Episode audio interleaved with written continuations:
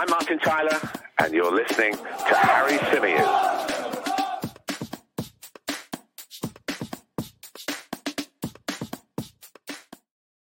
Hey everybody, how's it going? Welcome along to the Chronicles of a Gooner, the Arsenal podcast, part of the 90 Min Football family. As ever, I'm your host, Harry Symeou, and on this edition, we're going to be discussing the latest Arsenal transfer news. I'll also be sharing with you guys my opinion on the Mykhailo Mudryk saga, which appears to be going on and on and on, twists and turns every day.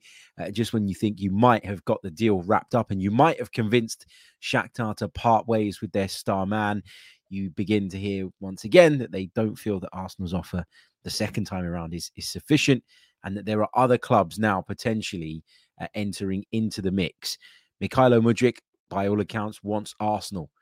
But that's not the problem right now. The problem is between Arsenal and Shakhtar Donetsk. And we'll get into all of that, of course, uh, on this edition of the show. Just a quick reminder if you haven't done so already, please leave a like on the video. Please do subscribe to the channel if you're new. And just a quick heads up uh, for our members over on the Another Slice platform. Remember, we are moving our memberships over to Another Slice. There is a brand new bit of content out there uh, for you guys right now. It dropped this morning so it's the second one in three days, and we're going to be upping the volume uh, of content. This was a, a, piece on the reporting around Mikel Arteta's conduct and how I believe it to be unfair and inconsistent. I had a little bit of a rant about the way that Mikel Arteta has been almost vilified for uh, appealing for a late penalty against a rival, which makes absolutely no sense to me. All managers do it and it just feels like the way it's reported on when it's an Arsenal boss is very different to the way it's reported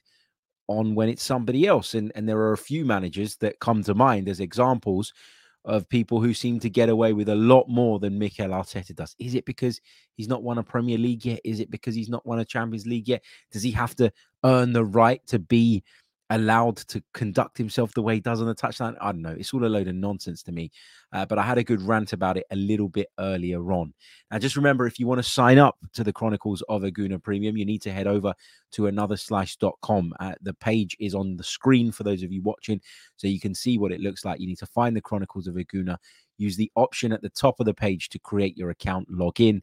Once you've subscribed to the Chronicles of a Gooner, uh, you will uh, be given the opportunity then to download the app, sign in with your credentials, and you'll have all of the content at your fingertips. You can access it via a desktop uh, website if you prefer that, but obviously the app is, I think, a little bit easier because I'm assuming that most of our audio listeners, most of our podcast listeners, uh, probably consume our content on their phones. Uh, I'd imagine a lot of our YouTube audience do as well. But yeah, there's a new uh, bit of uh, content there. It's called The Reporting Around Mikel Arteta's Conduct is Unfair and Inconsistent. Check that out if you're interested. But that's not what we're here to talk about on this edition of the show. We are here to talk Mykhailo Mudryk. What on earth is going on with Arsenal's pursuit of Mykhailo Mudryk? Well, as far as we understand, Arsenal went in with an initial offer. That initial offer was said to be worth in total around about 55 million pounds. That was knocked back by Shakhtar Donetsk, and it was understood that Arsenal went back in a few days later with a second offer. Now, the total amount of the offer wasn't clear. There was no uh, report that gave us that level of information. What we were told was that it was still below the 70 million euro mark um, in total, and that the uh, demand and requirement from Shakhtar Donetsk is more to do with what they want up front as opposed to the overall fee. I think, obviously, look, they're going to want to get as much as they possibly can, but I think it's about what Arsenal were offering and willing to pay up front. And it was said that uh, Shakhtar were looking for around about 52 million euros up front, I guess, so that they can go out and try and replace him, so they can try and build their squad. And obviously, given the issues that they've had and the issues that the country has had and the problems that they're currently facing, you can understand why they're wanting to milk this. But there comes a point where they're taking the absolute piss, and and that's the honest truth of it. You know, you can sit there and you can justify as much as you want.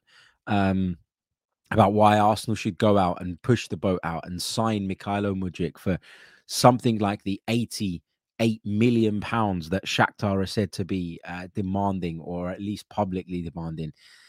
this is my honest opinion and these are my honest feelings and i i don't want to sit here and you know just just pretend you know people say that i always uh, i always back the club i always support the club i always toe the kind of company line.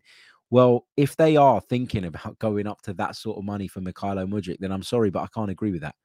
I just can't you know you're talking about a player who you know has made what less than 40 i think um appearances at the highest level for Shakhtar Donetsk. And I say highest level, I'm talking about first team level in Ukraine, which isn't the highest level. We all know that. But it's around about, what is it, 40, 45? It's definitely not more than 50. Um, you know, he's he's had a few good performances in the Champions League, and that has obviously uh, led to them believing and feeling that they can really try and squeeze as much as possible out of any potential suitor. Um, Arsenal need a forward, and and Shakhtar will know that. And again, that plays into the price. You know, how desperate are you? How much do you need him? Uh, if you do really need him, then we know that you really need him, and we know that we can whack a little bit on top to try and uh, and make our bit that little bit more hefty as well. But at the end of the day, this is crazy bloody money. This is crazy money. I'm sorry. For a player of his age. Um, you know, it, it, it's a lot of money, and for a player with his limited experience it's a lot of money. And he's relatively unproven when you think about where he plays his football and the fact that he hasn't even been doing it there for all that long. So i have got reservations about this. I've said it all along. I like Mykhailo Mudryk as a player and if he joined arsenal i'd get behind him and i'd support him and i'd welcome him with open arms but if arsenal are going to have to really push the boat out to make this happen and they're going to essentially be ripped off then I'm not so sure about it anymore. And the longer this goes on, the more difficult it becomes, the more other clubs uh, begin to get wind of the situation. Clubs who have the potential to outbid us, i.e., the likes of Chelsea, the more those clubs seem to poke their noses in, the more there is talk around those clubs as well, the more it puts me off of this. Okay, Mykhailo Mudryk is like any other good player. There will be a number of clubs demanding um, or, or, wanting him, you know, desiring him. The thing is, Mudryk has, I think, made it very, very clear that Arsenal is the club he wants. I think he liked to post on Instagram, didn't he, where it said "free Mudryk" or something like that, uh, which was from an Arsenal account. So, you know, there's there's lots of signs that he wants to move, but Shakhtar are the ones making this impossible right now. I think the offer, the first offer that Arsenal made, was more than reasonable for a player of little experience and and with a very small sample size in terms of his proven track record. Okay, that's that's my opinion on this. The question is here is that do Arsenal believe that this guy's potential is worth what they could potentially part with in order to bring him in? And you know, they will know the answer to that question much better than me. You know, I I I have told you guys on countless occasions that I've watched bits and pieces of Mykhailo Mudryk, but if I said I watched the Ukrainian top flight every week, I'd be a liar. So I'm not going to sit here and do that. But I just, yeah, there's something about this that makes me feel uneasy. And, you know, there's something about this that doesn't quite fit in with the model that Arsenal have applied uh, over the last few years that's got them back to being one of the Premier League's strongest teams. You know, you think about you think about sort of some of the signings we've made. Okay, look, Ben White, people looked at that one and went, oh my God, 50 million pounds is a lot of money. So I'm not completely naive to the fact that the club will do deals that we as fans look at and go, I'm not entirely sure about that. But there's a difference between 50 million and then going up to 88 odd million, which is what is being talked about. You look at somebody like Gabriel Jesus. Okay, he wasn't quite in favor at Manchester City at the time we signed him, but what was it, 45, 50 million pounds? for a proven Premier League striker who's done it in the league he's about to um, be expected to compete in and is ready, you know, was ready to come into the team and impact the team straight away. Make no mistake about it. If Arsenal bring in Mykhailo Mudryk, he is not single handedly carrying Arsenal to the Premier League crown. He'll be a good addition, but very much one with a view for the long term. And that's what people seem to forget. You know, people are sitting there talking about how desperate we are for attacking reinforcements, and we absolutely are. And I'd argue that Mykhailo Mudryk is probably better than Reiss Nelson or, you know, some of the other players that we've got waiting in the wings. Could I put my hand on my heart and say that right now he's as good as Martinelli or Saka? No, He's not. Um, can I put my hand on my heart and say that he could be as influential as Martin Odegaard? No. And that's why I'm a little bit uneasy about this. And I'm a little bit uneasy about the idea of Arsenal bowing down to Shakhtar Donetsk's demands and really sort of, I guess, overpaying for a player that just isn't ready to, you know, or, or may not be ready. Let's be fair. You got to give the guy a chance. I can't write him off, but he may not be ready to come in and have the impact right away, the impact that we are looking for right now. I got a lot of stick when I said the same things about Emi Buendia. Um, you know, in the summer that we signed Martin Odegaard, people were going to me, no, if you have to overpay, that's what you do. You know, I was reluctant about that. And that was a guy that was going for what, 35, 40 million pounds, maybe a little bit more. Now we're talking about a player in the 88 million pound region who, you know, arguably plays in a league, what, as good as the championship, if that you know, it, it's it's really hard. It's really really hard to kind of look at a player playing somewhere else and and and quantify or or I guess calculate how good they will be when they make that change and when they make that transition over to the Premier League. So therefore there's always a risk but there's risks that cost you 25 30 million pounds. There's risks that cost you 50 million pounds but there's risks that cost you 88 million pounds that a club like arsenal simply cannot afford to take. We're not chelsea who by the way I, I have no idea how they seem to sort of navigate the financial fair play thing but you know chelsea seem to be really willing to throw mega money at people and look how that's worked out. Their attack is as blunt as anything. So it's not just about money, it's about finding people that are a good fit. In an ideal world, you want to find people that are great fits for the right price. Um, that is not always the case, I know, and sometimes you have to overpay. And I'm okay with overpaying for Mykhailo Mudryk. In my estimations, he is worth 30 to 40 million pounds right now. That's my opinion. You know, he he was almost a Premier League player last summer for 25 million pounds what's he done in between that has led to his value increasing by four times, if not more than that? I don't get it. I, ju- I just don't get it. Um, look, as I say, I'm happy to overpay. And, and what I mean by overpay for a player that I believe to be worth about 40 million is 60 million tops, absolute tops. The minute you start going into the 70s and the 80s, you've gone batshit crazy. And again, if the club do it, if the club really do feel that that's the right thing and they do move hell and earth and uh, heaven and earth, I should say, hell and earth, hell, heaven and earth, then uh, let's include all three, then, um, then fine. You know, I won't be sitting here moaning about it for the remainder of the season. I'll, I'll sit back and I'll, I'll look at it and, and try and, um, make my judgments based on when he arrives at the club. But my gut feel right now is that we wouldn't just be overpaying for Mykhailo Mudryk, we'd be basically being ripped off. And and that it doesn't sit right with me. I don't care if it's my money or not. You know a lot of people say that to me oh well it's it's not your money. Why do you care so much about what happens with it? If it then prevents us from going out and doing something that we really need and something else and something in addition to bringing in a wide forward then it is a problem. And it's a problem for me because i'm a fan and i want the team to be as strong and as well rounded as possible the Chelsea interest is something that we're constantly hearing about right now. How strong is that interest? Probably not as strong as some would have you believe. It feels very much like every time a player is on the market, every time someone identifies a talent, Chelsea's name gets thrown into it. And I wouldn't be surprised if this is something being done by the representatives of Mykhailo Mudryk or any intermediaries linked with Shakhtar Donetsk in order to try and kind of encourage Arsenal to kind of hurry it all along. Um, you know, and and to just cough up and, and almost meet those demands uh, quicker and sooner rather than later. So I don't know how concrete the Chelsea interest is, and by all accounts, it seems that Mykhailo Mudryk is more than willing to join Arsenal Football Club, and that even in um, sort of a world where Chelsea are interested, his preference is North London, and why wouldn't it be? We're a club on the up. They're a club going through a really big transitional phase at the moment. New ownership, a manager that I think there are still serious question marks about um, and, and, as to whether he can sort of turn that ship around and get them back where they belong or have belonged over the last couple of decades.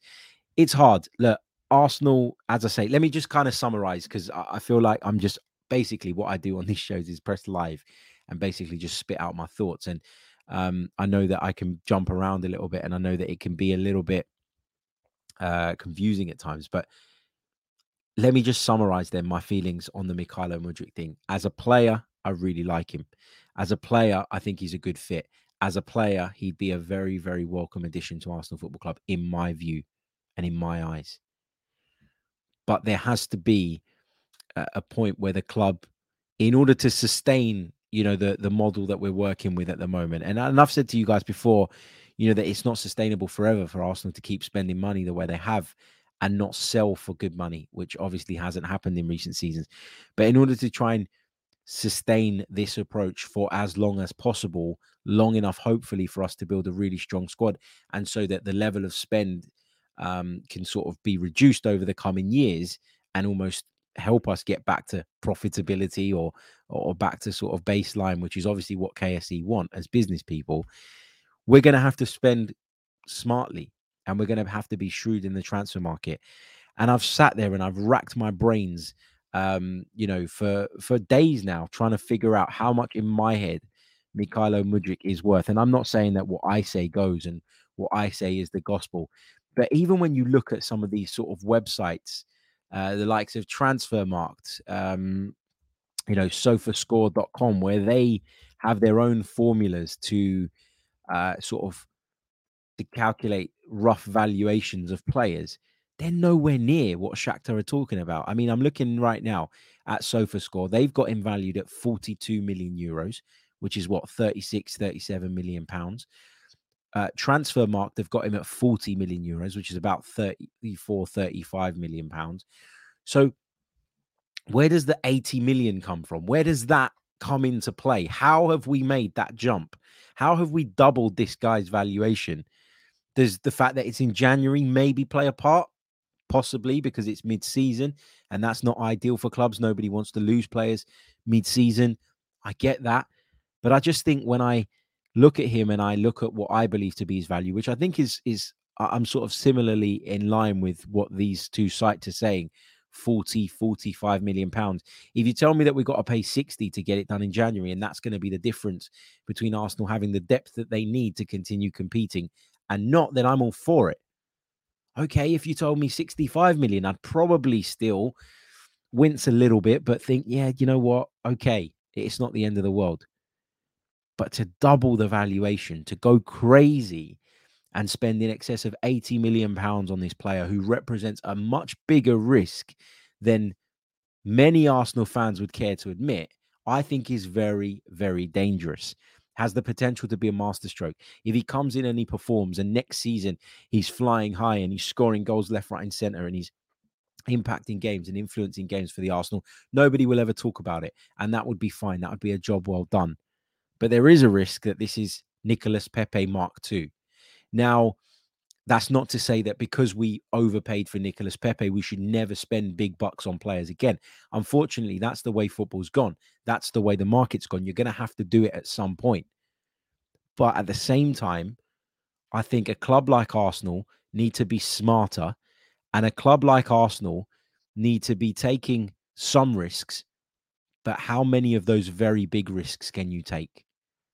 You know, if you sign someone for 40 million um, you know, or, or, if you sign someone for, who you believe is worth 40 million, but you pay 50 million, what's that, 20% risk? Because you're taking sort of 10 million additional. Is my maths any good there? Correct me if I'm wrong. If it's, yeah, it's, it's about a 20% risk, right? In terms of your investment versus what you're paying. In terms of what your investment's worth uh, compared to what you're paying, it's about a 20% risk. If you're doubling his value, you're essentially risking what 100% of your investment because you're paying double what this guy's actually worth. So if he fails, it's nuts. Um, Graham says 25. Uh, yeah, probably. My ma- I, I, always say my maths is terrible. Um, not a mathematician. Can't believe I was a banker for all those years. But anyway, I digress. What I'm trying to say is, I think you've got to be much more risk averse when it comes to players that represent risk anyway. Okay, Gabriel Jesus, 50 million pounds. There was no risk in that. There was zero risk in that. Everybody knew what he was capable of. Everybody knew what he could do.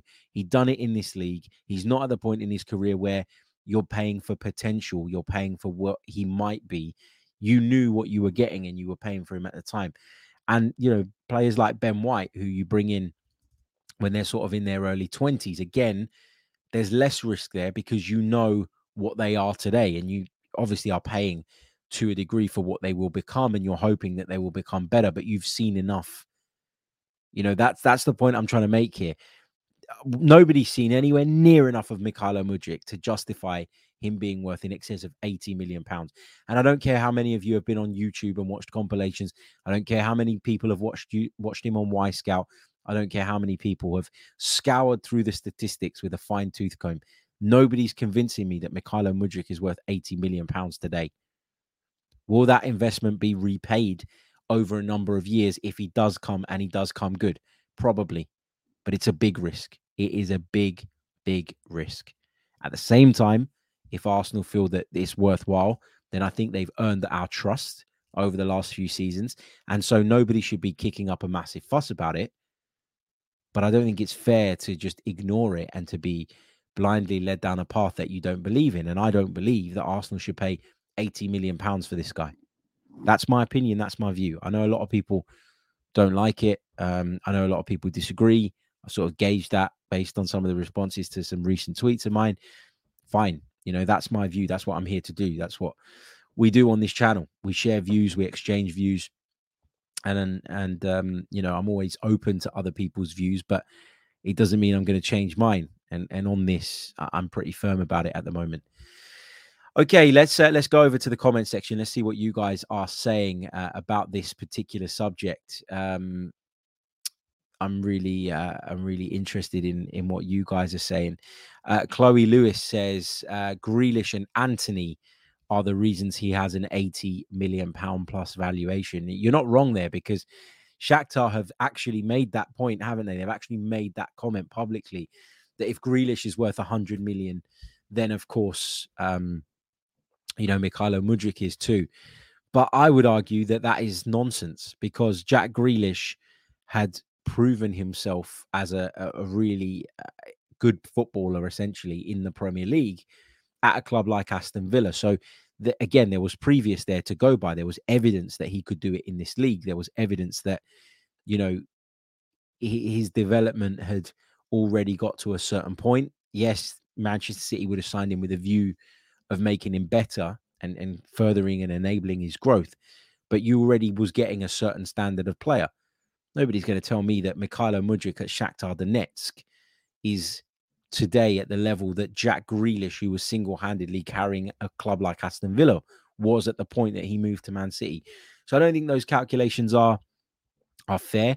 Antony, I mean, Manchester United really overpaid for him, and on the 90 Min show, we've had loads of chats about Antony and whether he was worth that. And the answer is that maybe he'll get there, but he's not worth that today. So Manchester United have taken a massive risk and a massive gamble and are hoping that that pays off. But the same Arsenal fans that are sitting there going, just pay the money, just go out and get him, will be the same Arsenal fans that will highlight uh, Mykhailo, uh, I beg your pardon, that will highlight Antony and say, what a waste of money that was. But you're encouraging your club to do something similar you're encouraging your club to do the same thing, to go out and overpay for a player with uh, an even lesser of a track record than what Antony had when Manchester United brought him in uh, from um, from Ajax. Uh, Peanut butter jelly time says Harry. I think the upfront upfront fee spread throughout the years is probably why Arsenal are being careful so as not to trigger FFP. It's the same with Chelsea hence why the Enzo Fernandez deal hasn't gone through yet. I'm sure there is um, a reason for Arsenal not wanting to pay the fee up front. Um, I'm sure there is a reason for them wanting to structure those payments. And I'm sure that maybe, you know, Arsenal are looking at it and going, well, we are on course to get back in the Champions League. And so if we can defer some of the payments and then we get that Champions League revenue, it makes it much more achievable for us. So they're gambling on what the team's going to achieve as well. I get all of that and um, and I understand it, and I understand the FFP implications, even if I do think FFP is an absolute shambles. Um, but yeah, let's let's see where this goes. But yeah, for me, this whether we pay it all up, whether we give them a pound now and uh, you know, and the rest later. It doesn't really make a difference to my opinion on how overpriced Mykhailo Mudryk seems to be, and how Arsenal would be crazily overpaying for him. Um, you know, it's not really about the structure for me. It's about the total value of the deal, and and it's about tying yourself into a deal that you're then going to have to honor regardless of how the player performs. And yet, sometimes you've got to take those gambles and those risks, as we've said. But I think this is a big one. And I think to pay probably double what he's actually worth would be a, a really bold move. Some might call it a brave move. I would call it a risky one at this stage. Uh, let's see. Um, Guna Legend makes a good point. He says it's also dangerous to not compete by signing these types of players, lacking ambition, and then losing the likes of Saliba and Martinelli for zero pounds. So, what you're suggesting is that if Arsenal were to kind of walk away from this and, and fail to break the bank and fail to kind of follow through with a with the signing of a player that they've clearly been watching for a little while, it would send the wrong message to those within the team at the moment and to the outside world. I get that, but the the flip of that and the reverse of that is that if Arsenal are bullied essentially into paying 80 odd million pounds for a player that's not even worth half of that at this time in his career, you're also setting a bad precedent. We've talked so many times over the last two, three seasons about Arsenal being a club that start negotiations in the transfer market from a really weak position, about Arsenal being the type of club that have shown themselves to be a pushover, uh, have uh, to be pushovers, I beg your pardon, in the transfer market when buying and selling. And that just, you know, uh, the next time we then dip into the market to bring someone in who's even remotely talented and who has the potential to potentially improve further, we're going to face the same problem. We're going to come up against the club that are just going to go absolutely nuts in in what they're demanding, and that's going to make it difficult for us. So this has a knock-on effect whatever way you do it, right? And it's it's about deciding what you want, what you believe, and then taking the best decision on that basis. Um, let's see what else we've got. Uh, do, do, do.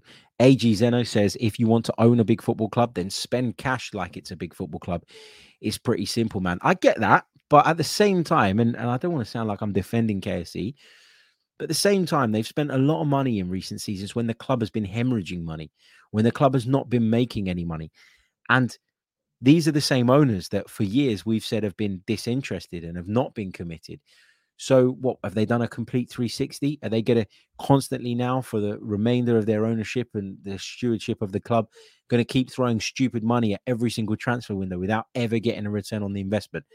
The line is going to be drawn somewhere. We haven't reached that point yet, clearly, but it is coming. You know, don't be naive enough to think that this line and this point whereby KSE go, hold on a minute, we've built you the team that you wanted now. Now you got to go make a, a return on our investment. And when people come circling for your players, which inevitably happens when you're successful, you know, don't be surprised if KSE start applying pressure from the top in terms of uh, trying to get the club or, or, trying to get the, the people running the club to agree to selling some of these players as well. There will come a point where they want a return on their investment. They're not just going to keep spending, spending, spending. They're not that type of ownership. Their history with the club so far tells us that.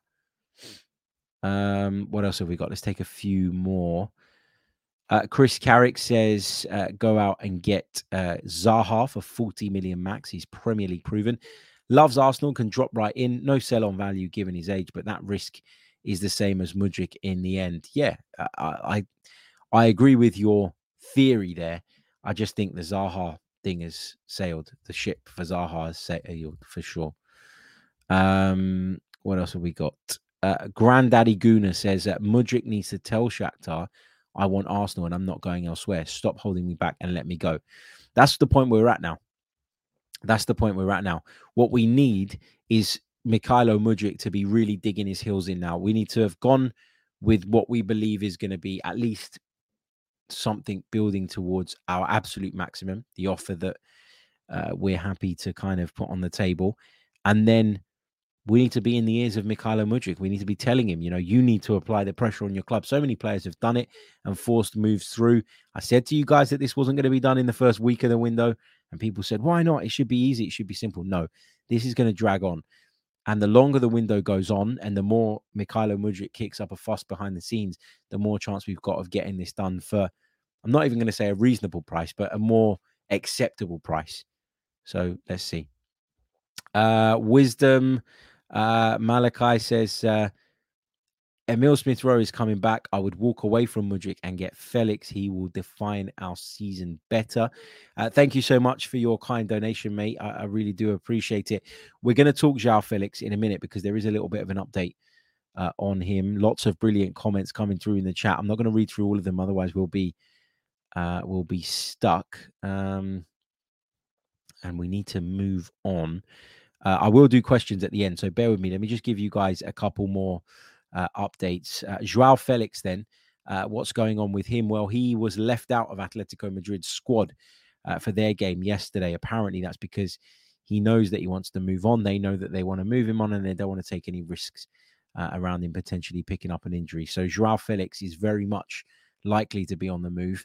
Are Arsenal front runners? We know that Manchester United are interested. We know that Arsenal don't feel that Atletico Madrid's demands around the uh, loan proposal are fair, and uh, and so yeah, that's at a bit of a stalemate as well. I think Manchester United would probably go that extra mile, that little bit further than us, because they don't, you know, they they probably feel that they need a striker now. They probably feel that they need a forward following Ronaldo's departure. But again, I, I don't think they really need to panic either. So again, that's probably one that will drag out towards the back end of the window and we'll see where it goes. The other bit I just wanted to touch on there's a story from um, a Spanish outlet claiming that Arsenal have um, have tested the waters, have made a, an inquiry with regards to the availability of, of Declan Rice. That's not happening, and it's definitely not happening in January. Uh, the outlet is not one with the greatest of reputation, so I wouldn't read into that too much. But I just wanted to address it because I had a few tweets this morning asking me that question, and for me, it's a non non-starter in terms of a story at the moment.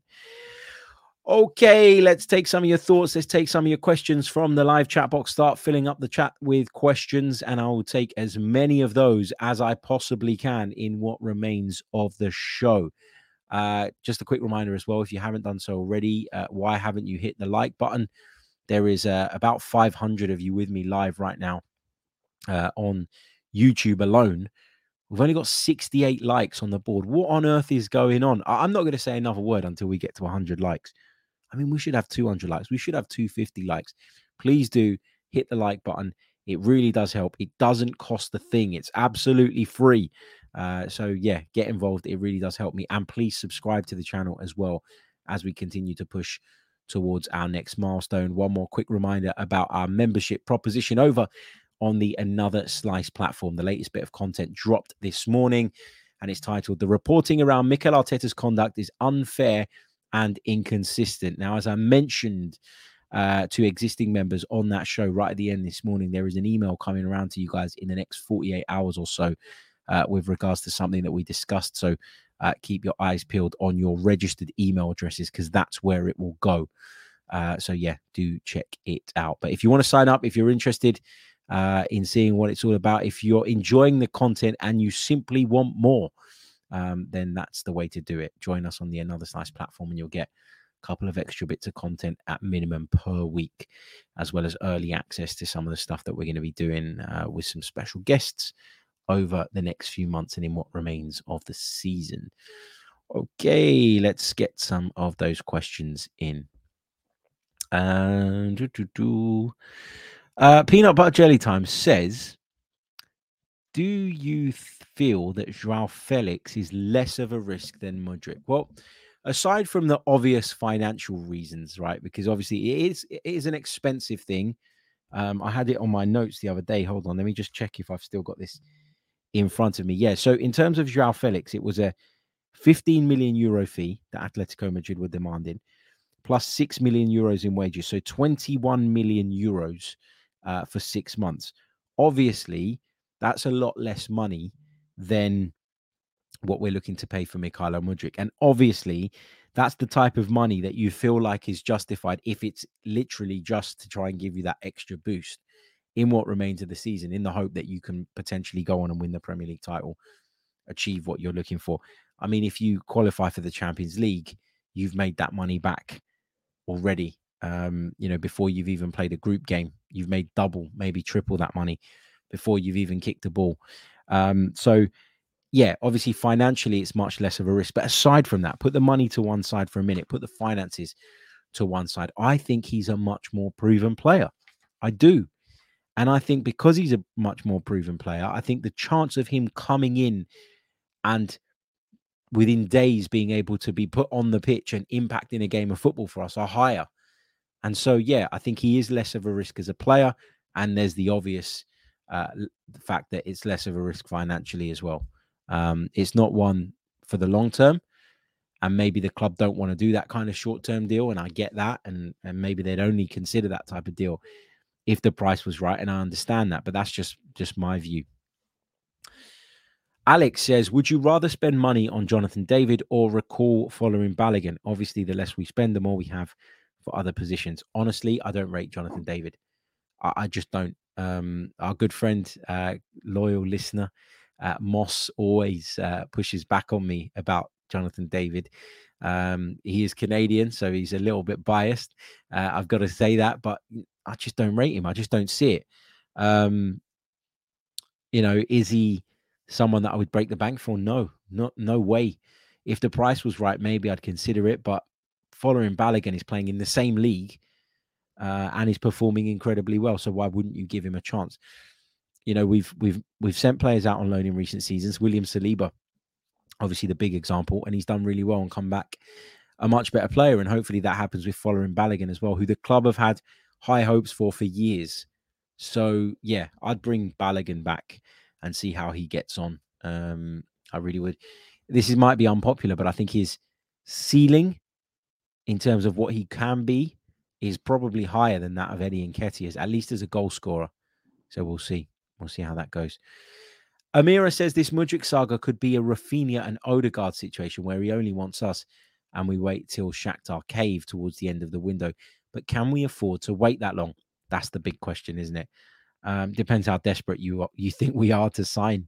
Uh, depends how desperate you think our, our current situation is. I think what's happened is because we drew against Newcastle the other night, because it was a goalless draw, I think what that's done is kind of play into people's anxieties around Arsenal needing extra attackers. And yeah, we know we do. We know we want more players. You know, maybe Emil Smith Rowe is going to be available at Oxford and begin his sort of recovery and and sort of charge back towards the first team setup. But yeah, I, I guess what I'm trying to say is I think people feel a lot worse about our attack because we drew nil nil with Newcastle, which isn't a disgrace by any stretch of the imagination. It's the first game this season we didn't score a goal in in the Premier League. I mean, people need to chill a bit, but I do think that's played into this panic that has seemed to set in among a lot of Arsenal fans now around the need to go out and get not just a forward in January, but to bring a forward in like tomorrow. I, I really do think that's played a, a big part in this. Okay, uh, let's take a few more. Uh, is that Ukrainian um, in the chat? Uh, I, I can't read it, mate. I'm sorry. I'm so sorry. Um, Matt, in response to my Jonathan David comment, says, "Oh boy, Moss is not going to be happy." You're right. He's not. He's definitely going to. Um, he's definitely going to have a go at me. Uh, Taylorwood Studio says, I don't feel like Felix's heart would be in it enough over just a six month period without knowing if his long term future would be at the club. What do you think? I think a lot of that depends on his professionalism. You know, I, I wondered that about Martin Odegaard when we brought him in. It was clear that the club always had an intention of, of bringing him in in the long term, and that was reinforced, um, you know, by the fact that he came in and was a, relative success maybe the same would be the case with Joao Felix if he was successful. Maybe Arsenal would would be telling him that you know this is about the longer term. Really, we can only get you in on the short term at the moment because of the finances and all the other things involved. And, and much like Martin Odegaard did, where he pushed for the Arsenal move, that led to Real Madrid having to kind of concede a little bit in terms of what they were demanding and wanting for the player. And maybe we could make that work again for Martin Odegaard. I think with Odegaard, we we found a player who had undeniable talent but hadn't managed to fulfill that just yet because of perhaps the circumstances around him and the environment that he was in. And that's the same can be said for Joao Felix. His talent is undeniable. the environment in which he currently plays does not allow him to showcase that. I think in a lot of ways, and you know, if if if there was a similar kind of redemption story there, then it would work out pretty well for us, wouldn't it? Okay, let's take a few more. Um, let's take a few more. What have we got? Uh, this is an interesting question, not transfer related, but it's a good question. I really like it. Uh, Musa says, Harry, do you think that Zinchenko is being played in the correct position? Because when he moves forward, he leaves that gap on the left. Would he be better in midfield? I think the way that Arsenal want to play, the way that Arsenal want to control games of football, and the way that Arsenal uh, look to kind of impose themselves on others, I think actually having a Zinchenko whose starting position is at left back, whose defensive position is at left back, but then can step into midfield and increase our chances of being dominant, uh, help us create overloads, I think is really key. I think it's a big part of why we've been successful this season. I think our best performances have come with Zinchenko in the side. I mean, there was a compilation going around on social media over the past few days. I'm sure many of you would have seen it, where Zinchenko's just sort of playing these passes in between the lines, breaking lines, getting us forward. I think that to have that kind of intelligence in a deep position is really important because it really does help you get moves off the ground and it really does help you build. So I actually think that the position he's playing in is fine. It's right. It's correct. I think he can play midfield. And obviously, if something was to happen to maybe Granit Xhaka, my first uh, sort of port of call would be probably to put Tierney in at left back and put Zinchenko in there because I trust Kieran Tierney, especially defensively as well. But would he be better in midfield? I'm not sure because then you're marked, then you're accounted for as a midfielder. Whereas now, I think opponents, you know, are are struggling to live with him because your winger doesn't want to drift in field with him to mark him and pick him up. Your winger doesn't want to find himself in the middle of the park sitting alongside Thomas Partey. They're trying to bring your team width. Yet, if you're supposed to be marking Alexander Zinchenko, you've got no choice but to do that. Does it leave us a little bit weak defensively in that area? I've said it before. I think it does. And I think it then puts a greater reliance on Gabriel to kind of shift over and try and fill those gaps and fill those holes. And in turn, that means Saliba moves over a bit. And in turn, that means Ben White has to tuck in a little bit more as well. So, yeah, I think there are certainly question marks around it. It's not perfect, but I think the benefits that we get from it at the moment, from him playing there, outweigh the negatives. And I think that's probably how Mikel Arteta sees it. Right, guys, thank you so so much. I think I am going to uh, to leave it there. Um, we've got well over 500 of you with us right now, but we've still only got 136 likes on the board. What is going on? Leave a like on the video. Let's get it up to a couple of hundred by the time we wrap this up. Uh, please make sure that you are subscribed to the channel if you're new. I looked at the stats the other day. 46% of the people watching our videos are not subscribed to the channel. Why the hell not? What are you playing at?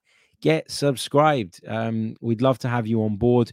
And of course, you can check out the premium offering via the information and the link in the description. We'll be back very, very soon with more. Uh, hopefully, we'll have some positive transfer updates to share with you uh, in the not too distant future. But the window is well and truly open. Transfer silly season is upon us. And you can bet that it's going to get a lot more frantic and a lot more nerve wracking as the window goes on.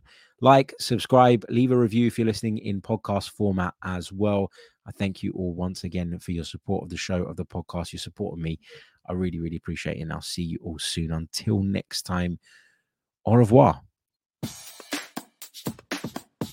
I'm Martin Tyler, and you're listening to Harry Symeou.